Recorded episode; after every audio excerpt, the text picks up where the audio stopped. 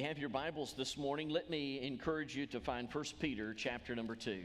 1 Peter chapter number 2. And while you're finding your place in 1 Peter chapter 2, I want to ask you a question this morning. Have you ever suffered from a case of mistaken identity?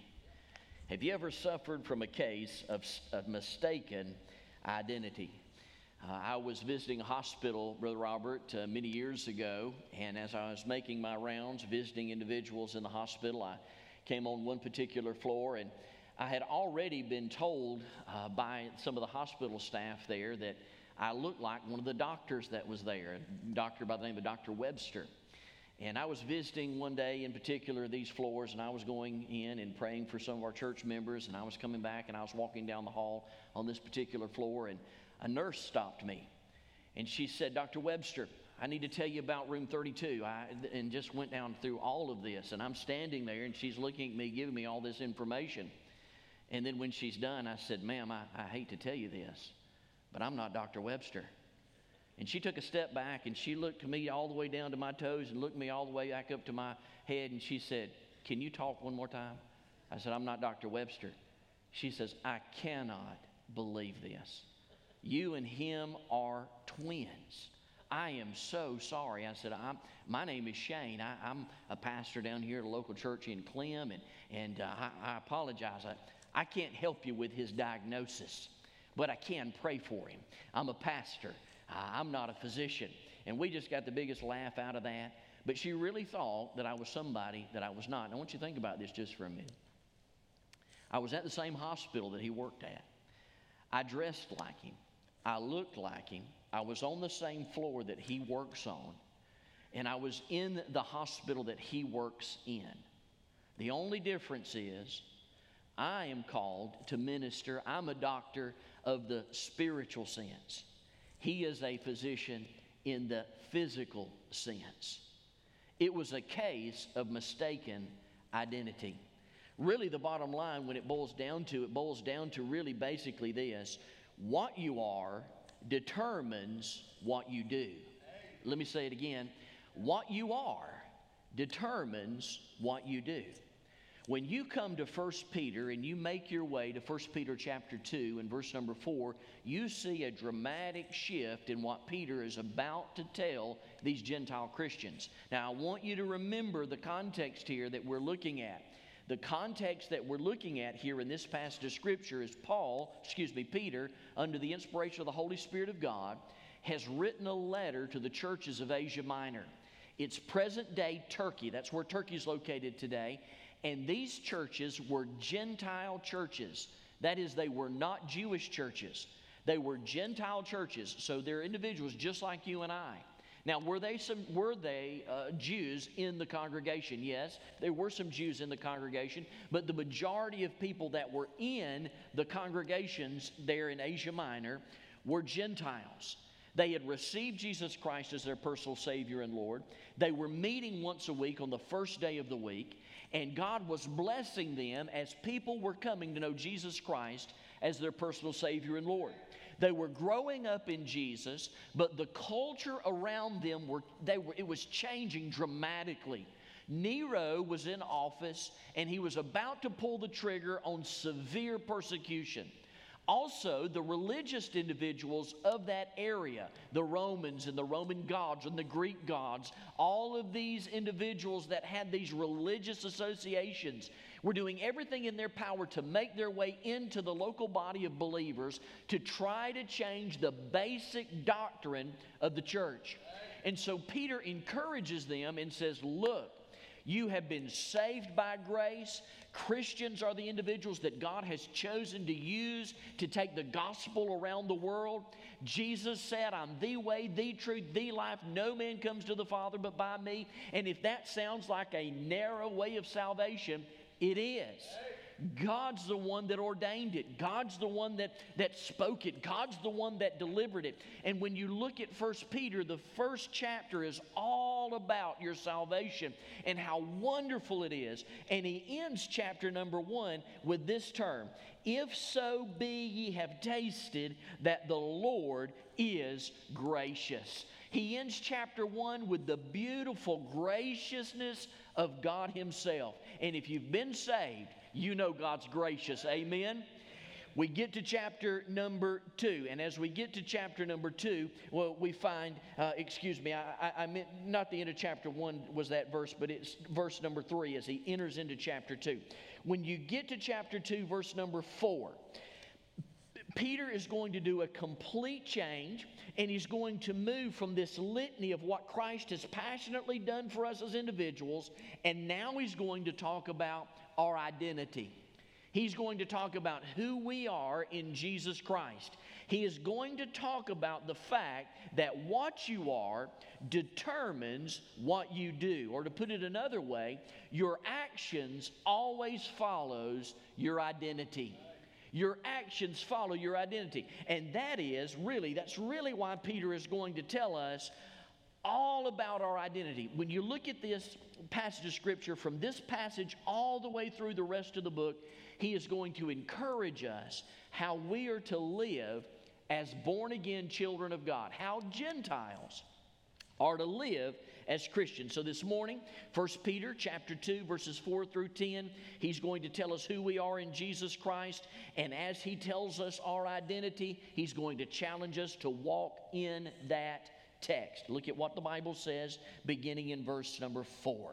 The Bible says this. He says, "To whom coming as unto a living stone, disallowed indeed of men, but chosen of God and precious. You also, as lively stones, are built up a spiritual house, a holy priesthood, to offer up spiritual sacrifices acceptable to God by Jesus Christ. Wherefore also it is contained in the scripture Behold, I lay in Zion a chief cornerstone, elect, precious, and he that believeth on him shall not be confounded. Unto you, therefore, which believe he is precious, but unto them which be disobedient, the stone which the builders disallowed, the same is made the head of the corner, a, and a stone of stumbling, and a rock of offense. Even them, to them which stumble at the word being disobedient, whereunto also they, have, they were appointed. But you are a chosen generation, you are a royal priesthood, you are a holy nation, a peculiar people. That you should show forth the praises of him who hath called you out of darkness into his marvelous light, which in times past were not a people but are now the people of God, which had not obtained mercy, but now have obtained mercy. May the Lord add a blessing to the reading of His Word today. I want to ask you this question Did you see our primary identity in the text?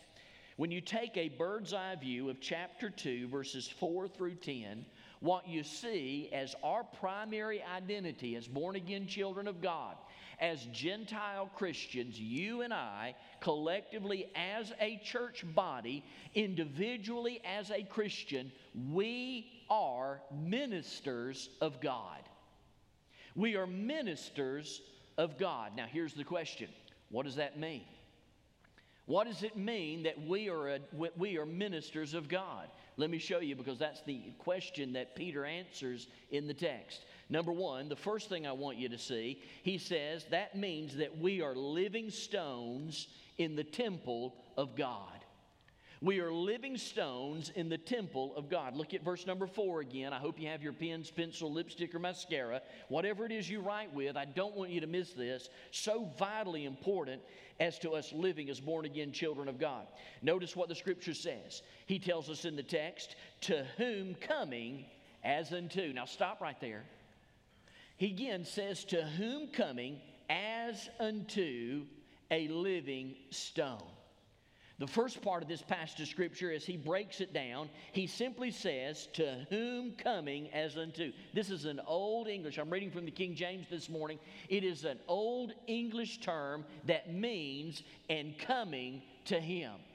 And coming to him. Him who? Jesus and coming to Jesus. It means to draw near, it means to have an intimate fellowship, it means to have a very close association, it means to have passionate worship. It's a reference to their salvation. It's simply saying that there was a time, a point in your life when you came to know Jesus Christ as your personal Savior and Lord. But, it, but it's much more than just the past, it's in the present tense, which means something that happened in the past that they're continuing to do today. We can associate it with what we're doing today. Every first day of the week, every Sunday, we congregate, we come together, and we passionately worship the King of Kings and the Lord of Lords. Why? Because sometime in our past, some point in our past, we received Jesus Christ as our personal Savior and Lord. The Holy Spirit dwelt inside of us, and now we are, want, we desire,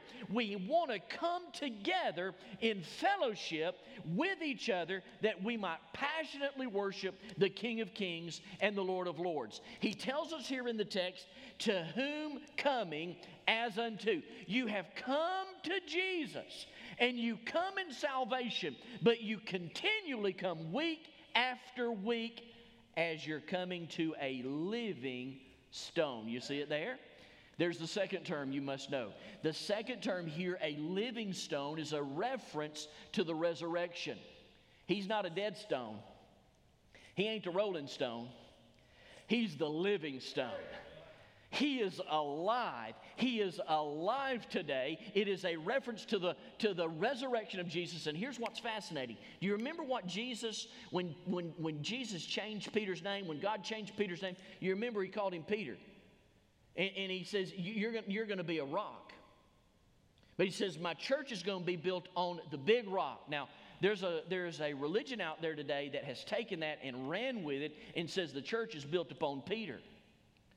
I love the fact that in Peter's letter, in Peter's letter to the church, he never, he never points to the fact that the church is built upon him. He says the church is built upon the living, the resurrected stone. And the resurrected stone is Jesus Christ. So he's saying our identity as born again children of God is we first and foremost have come to the living stone, the resurrected Jesus Christ, and we keep coming back time after time after time after time. Not for salvation, that's why we came the first time, but we come back every week to passionately worship King Jesus. And so he's encouraging them in the fact that they are living stones in the temple of God. Now, let, us go on. Look at what the scripture says. The Bible goes on to say, which was disallowed indeed of men, but chosen of God and precious.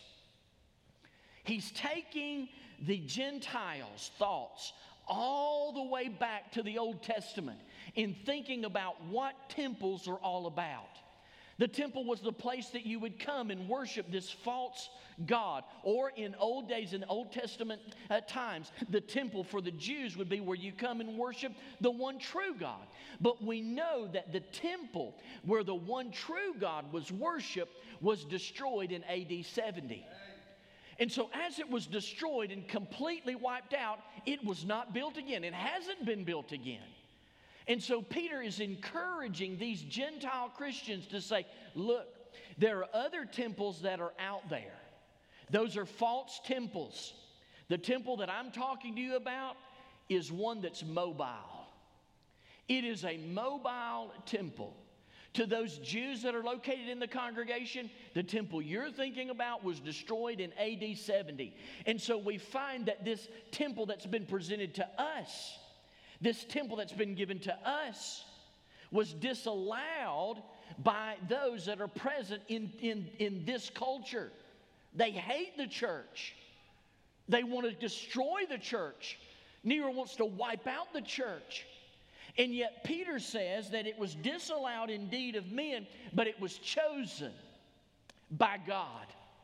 God chose the fact that God's redeemed people would congregate together and they would be living stones. They would be living stones that were connected to the living stone, which made up the foundation of the temple of God. You see, God does not live in this house. This is not the house of God. You, born again child of God, you are the house of God. And you are the house of God. If you've got Jesus living inside of you, you are the house of God.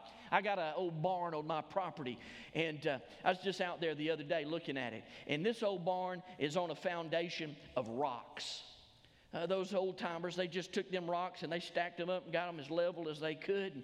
And, uh, they built that old barn out there, and, and man, it's still standing today. When the winds come, it doesn't move. When the rains come, it doesn't fall. It's on a sure foundation.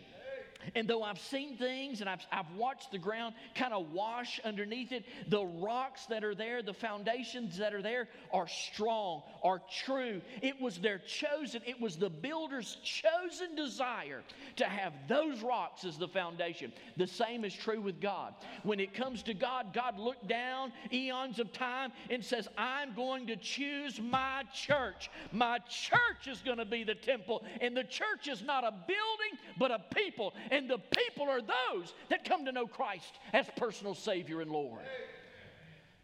And look at what he says. I love this part. Did you see it in the text? He tells us there in the text in verse number four. He says that they've been chosen of God, and it's precious. It is precious. You, listen to me, child of God, you are precious in God's sight because if Jesus is precious, you are precious. He tells us here in the text, he says that you're a living stone in the temple of God. And look, notice this. Oh boy, this is good in the latter part. In the latter part of the verse, he says, Ye also as lively stones. Do you see the plurality there? Did you notice it in the text? I would make sure I note that. Because when the scripture is talking about a living stone, it's plural. I mean, excuse me, it's singular. That's Jesus. When the Bible talks about lively stones, that's plural. That's us. That's us as a congregation. It's us as born again children of God. We are living stones. That is to say, as a born again child of God, death may overtake this body, but I'm going to live forever. I'm going to live forever in Jesus. I am part of the living stone, the living house of God that, according to Scripture, that says are built up, that has built up a spiritual house. Again, it's an Old Testament reference to the temple that was destroyed in AD 70. He's just simply saying, is the temple still exists.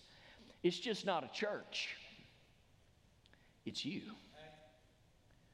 So, so, so, think about it like this you come to church with a hat on and you get all worked up about it. And you say, Man, I ought to take that hat off in the house of God. That don't mean nothing. God don't live here. You need, to, if you want to take the hat off, take the hat off because it's on the house of God. Does that make sense? That's what he's saying in the text. He's saying that you are the temple of God. And he says, Because you're the temple of God, we collectively come together and we make up the house of God. We are living stones in the temple of God. That's our identity. Number two, let me show you a second thing. Not only that, but he says we are also a holy, royal priesthood. We are a holy, royal priesthood. Look at verse number five. He says this. He goes on to say, He says, Ye also are lively stones, are built up a spiritual house and holy priesthood to offer up spiritual sacrifices acceptable to God by Jesus. You are a royal, holy priesthood. So, wait a minute, preacher. That just said holy priesthood. Wait a minute. Let me show you something else. Look down at verse number nine. The Bible says this in describing his church, in describing his people, he says, You are a chosen generation a royal priesthood. You see it there? This term is taking us back up to verse number five. He's taking us back up to verse number five to tie this into the holy priesthood that we're a part of. He tells us that we are a holy, that is set apart, a sanctified, and a, a, a set apart people. We're holy, but he also says there that you are also royal. There's some royal, there's some nobility to who you are. You, you are somebody. Don't you dare let this world tell you you're a nobody. God thinks you're a somebody, child of God. God says you are royalty. You are part of a royal, holy priesthood. What is that? A priesthood. You think about the priesthood uh, that the scripture is talking about. This is taking us back to the Old Testament priesthood. Uh, the primary term here, the primary purpose for the priest was to intercede between the people and God. They're the ones that talk to God. The people could not talk to God. As a matter of fact, this is, oh, this is good. Oh, this is good. Oh, I'm about to get excited. Oh, my goodness. This is taking us back to Exodus chapter number 19. You remember what happened in Exodus 19? Exodus 19, Moses is there. God comes to Moses in Exodus chapter 19 and says, The children of God are going to be a royal priesthood. They're going to be a holy priesthood. They're going to be a holy nation. Uh, let's go back. Go back. Let's go back. Genesis, uh, Exodus. Go to Exodus chapter 19. Let me just show you. Exodus chapter number 19. Uh, very, very important. I lost my notes and Jeff's card. Let me put it up here. All right, there we go.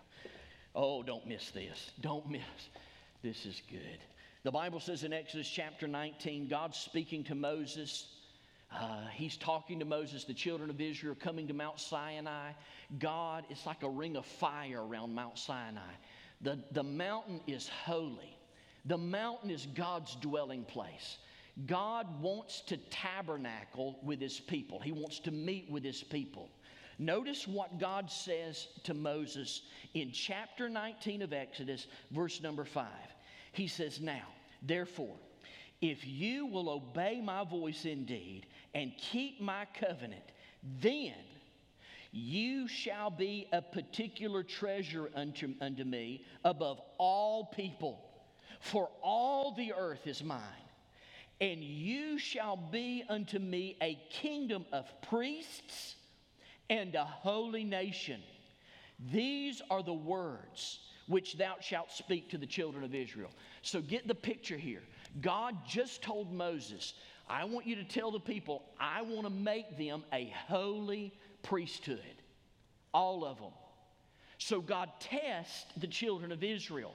And he says, if you'll continue reading, I'm running out of time, but you read the rest of this story a little bit later this week. God tells them in the story, here's what I want you to do. I'm going to test your faith this way. Do not come up Mount Sinai until the trumpet blasts. When you hear the trumpeters blast the trumpet, then the children of Israel are to come up through the smoke because God's going to rest on the mountain and He's going to come down on the mountain and it's going to be thunder, it's going to be lightning, it's going to be loud, it's going to look like a, a it's going to be an awful storm. Moses, you're going to be able to hear my voice. The children of Israel are only going to be able to hear thunder and lightning and weather patterns. It's going to be big. The reason why God did this is to test their faith. Oh, please hear me on this. God wants your faith to grow, and the only way your faith will ever grow is if He tests it. He has to test your faith in order for it to grow. So he's testing the faith of the children of Israel. He says, I want to make you a holy nation. I want to make you a royal priesthood. I want to be the one that you talk to directly. I don't want there to be any intercession. I want everybody, not just the Levites, everybody to be a priest.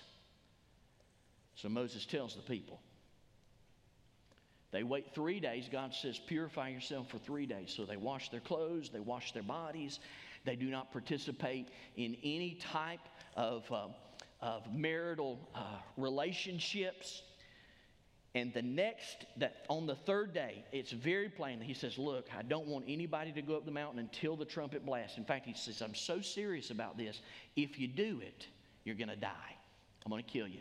I'm going to kill the animals, and I'm going to kill the people that try to go up the mountain before the trumpet blast. So everybody's on standby waiting. God comes down, and the trumpet sounds. And as God is speaking to Moses, it is like a hurricane. There is thunder, there is lightning, there is massive. Moses is hearing God's voice, but the people are like, whoa. And the trumpet's still blasting. And the people are looking at each other. And they say, I ain't going up. You going up? I ain't going up. I ain't going up. And they don't go up. Moses says, I'll go up and sacrifice myself. And so Moses steps in front of the people as the trumpets are blasting, and he goes up.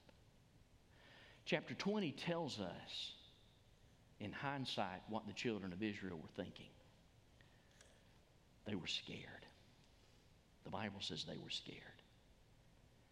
And the test that God put them to, to grow their faith, to make them a holy, royal priesthood, ended. Not you. Fast forward 2,000 years later. Jesus has died on the cross for our sins, was buried, and rose again the third day. He's established his church.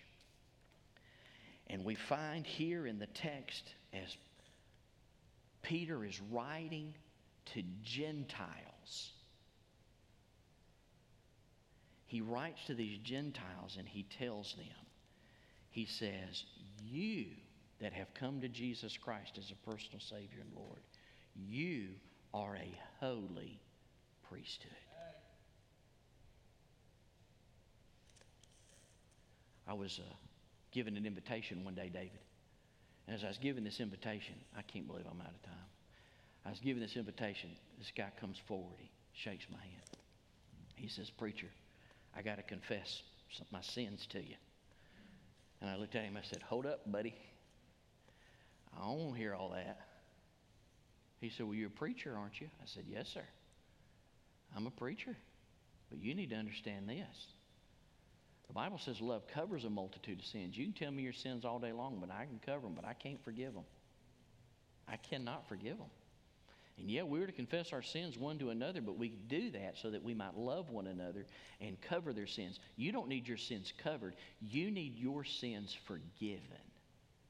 Shared the gospel with him. He received Jesus Christ as his personal Savior and Lord. And at that moment, when he received Christ, he became a holy, royal priest to go to God and take his sins to God.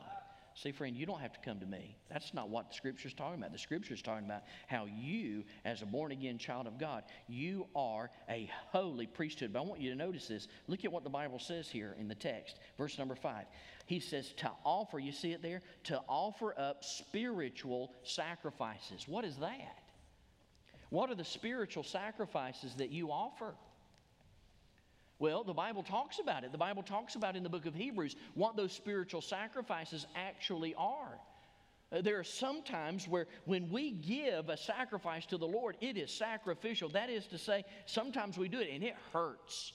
What does the Bible say about the sacrifice that we give? If you have your Bibles, turn to Hebrews, Hebrews chapter number 13. Hebrews chapter 13. I want you to look at verse 15 and 16 and see what the spiritual sacrifices you and I offer to God as a priest. Notice what the Bible says. Verse number 15. The scripture says, By him, therefore, let us offer the sacrifice of praise to God continually. You know what that is? You got your pens out? That's the sacrifice of your lips. That's the sacrifice of your lips. Uh, you, you, ever met Christians, man, their lip sticks out about this far? I mean, they trip over it. I mean, you just, how are you doing, brother? Man, God's on the throne. How are you doing? Oh, well, I, uh, if you ever feel like that, it's at that moment you need to give God the sacrifice of your lips. Offer the sacrifice of praise to your lips, to Him, from your lips to God. But I'm going to tell you what, there are things we can praise God for. Uh, you, you look out in this world today, as awful and as difficult this, as this world is, I'm telling you, God's still on the throne. God still loves you. Did you know out of one, a one out of ten, you're pegging a 10 on God's love for you every single day? So much so that God does not have a plan B for your life. He is operating on plan A and always has since the beginning of your creation. God is in control. And if God be for us, who can be against us? And if I'm a child of God, I know how this, thing's, this thing ends. So, whatever trial I'm in, whatever testing that I'm in, it's my responsibility as a born again child of God to offer to Him the sacrifice of praise with my lips, even when I don't want to. I want you to notice the second one here.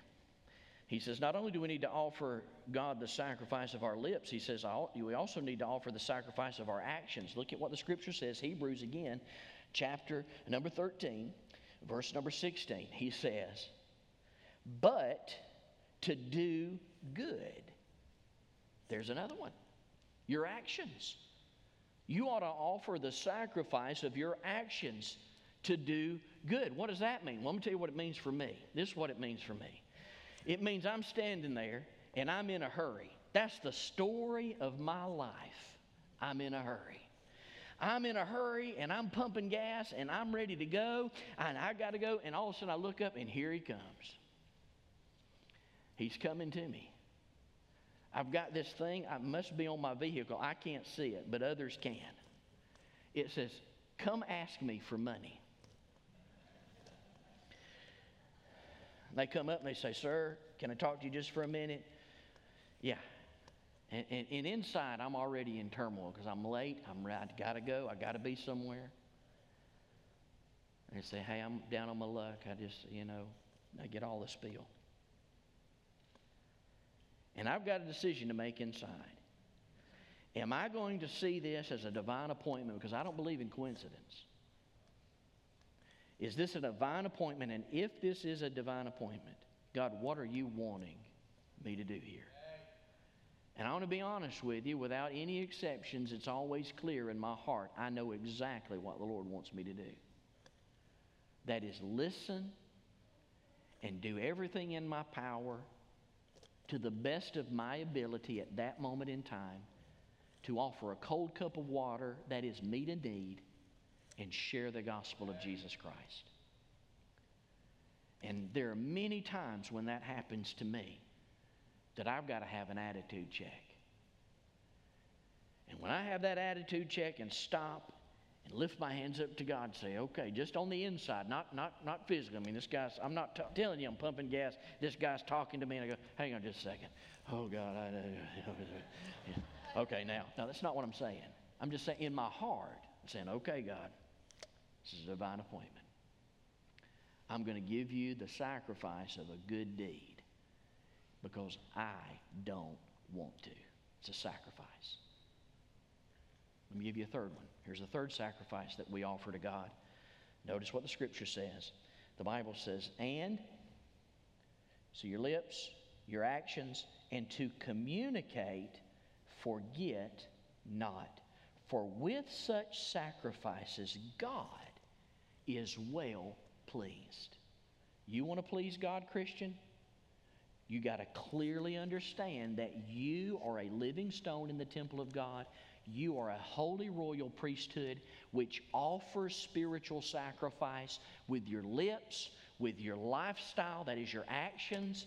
And also, we find here in, in the text, you also offer the sacrifice, uh, if you would, of fellowship. That, that's what he means. The word communication there in the text means fellowship, it's to get together. What is he talking about here, Pastor? Remember, remember, when you're thinking about the local church and you're talking about all of us are living stones and we all come together as living stones. As we come together as living stones, there are some people over here in this part of the church that are members and been members for a long time. You do not necessarily know the people over here on this side that have been coming all these years. Especially those that maybe come at 11, 11 o'clock service. Don't, is, are they still here? Yeah, they're still here. Don't know them. Who is that? Who are these, these new faces? So, in order for us to fellowship together, as we're attempting to do, we have our Sunday school and our small groups. Getting to a small group many times is a sacrifice. According to the Word of God, we need to offer the sacrifice of fellowship. That is, when it's hard, there are seasons in our lives where we need community. That's what he's talking about. The writer of Hebrews is saying, You, as a born again child of God, you, as a royal priesthood, part of the living stones of the temple of God, you've got to have fellowship. And because you've got to have fellowship, this is going to be a sacrifice. It's going to be hard to get plugged in. It's going to get hard. It'll be hard to plug into a Sunday school. It'll be hard to plug into an in-home small group. This is a difficult chore because it means you've got to set aside some time. And if you've got children, man, that's another difficulty in there. But I'm willing to offer the sacrifice of fellowship because it pleases God. You want to please God? Offer Him the sacrifice of fellowship. Offer him the sacrifice of your actions. Offer him the sacrifice of your lips. Let me give you just these two, and I'm, I'm done. I'm not going to talk about it, but there's two other parts of your identity. Let me give you the third one. The third one is this. He tells us back in 1 Peter chapter 2, he says, You are also a chosen race and a holy nation. You're a chosen race. What, you, what race is he talking about? Is he talking about uh, um, ethnicity? No, no, no. Listen, he's talking about Christianity. You are a Christian. You are a part of the human race. And as a Christian part of the human race, you are a holy nation. You represent a holy nation. This world is not our home. You think about it. You talk about you, you talk about making the Jews mad, the Judaizers, those that, that follow Judaism, they are upset over this. Because Peter is looking to these Gentile people and he's saying, God's chosen you. He's chosen you. You are God's chosen people. Now, does God still have a plan for Israel? Yes, He does. He's not saying He doesn't in the text. He's fulfilling the requirements of Genesis chapter 12, verses 1, 2, and 3, where God made a promise to Abraham to make his descendants great. And part of his descendants being great was the fact that we as Gentiles are engrafted in to the nation of Israel through the love and the blood of Jesus Christ as we've come to Him, where God looks down and He doesn't just see Israel as His chosen people, but He sees the, those that have come to Christ and all that have been engrafted in, that it spills out over Israel and it goes to all nations, every tribe, every tongue, every nation, everyone that comes to know Jesus Christ as their personal Savior and Lord. And then he says a fourth thing. He says, You're a chosen race, a holy nation. He says, You are a people for God's own possession. Did you see it there in the text, verse 9 and 10? He says in the text, He says, You're a chosen generation, a royal priesthood, a holy nation, a peculiar people, that you should show forth the praise of Him that's called you out of darkness into His marvelous light. Why has God called us?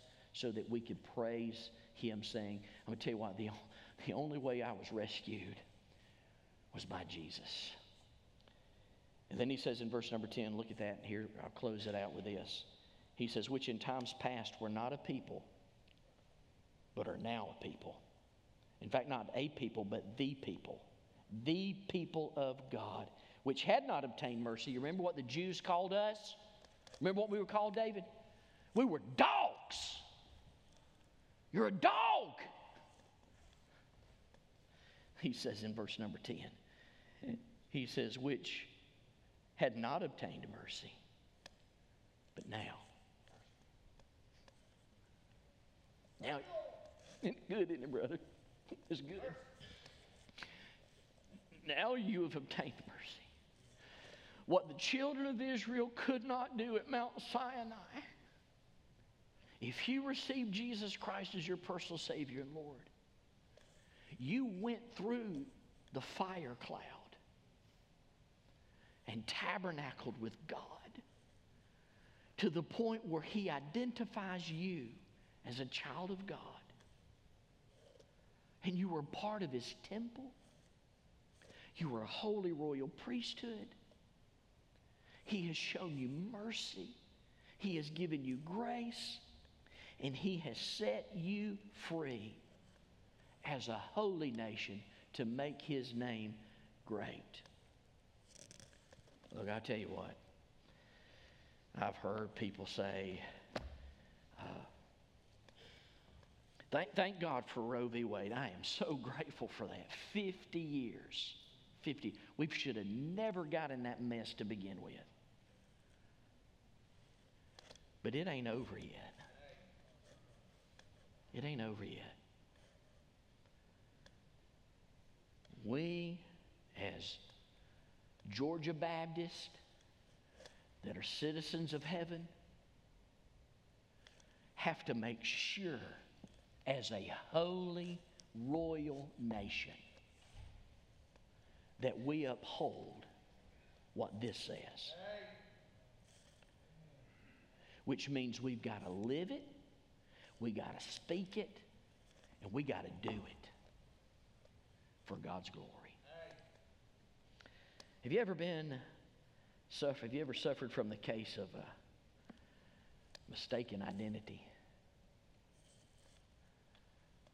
May God use you in such a way that people will never mistake who you are as a child of God.